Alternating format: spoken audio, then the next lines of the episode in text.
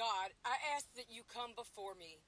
You enter into my life and you come through me, work in me and through me. That you dull the sides of my double edged sword in my mouth. God, I ask today that you come and you lay your hands on my brother, on Ryan Dupuy. God, I ask that you come in and you cast every demonic spirit that resides within his soul into the pits of hell, God. You said that I have the power and the authority to request and ask, and that it, that my prayer be answered, God. I ask that you to remove the python spirit that entangles him into the web of lies, God.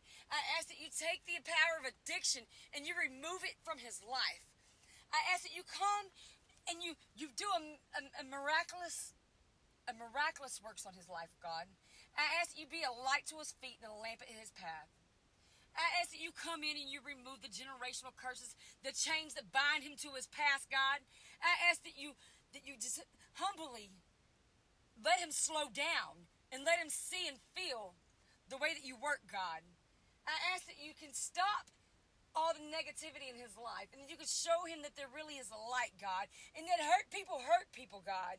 I ask that you heal his heartache, his pain, the emotions and the numbness that he feels on a day-to-day basis, God. Ask that you just you you work in him, God. He has a testimony, a testimony out of this world, God. He is a prophet of you, God. He just needs you to lead the way, God. But I know that he has to come before you. You said with his little faith as a mustard seed, he could watch you. He could watch you work in him. And that you would be there every step of the way, God. So I ask that you please do this today for my brother, God. He needs you, God. Show him, show, give him a sign. Show him that you're there. Show him that things are, can change. Show him that he can be different. Show him that you don't have to cut other people down in order to make yourself feel better. That being ugly to people isn't the way to go, God.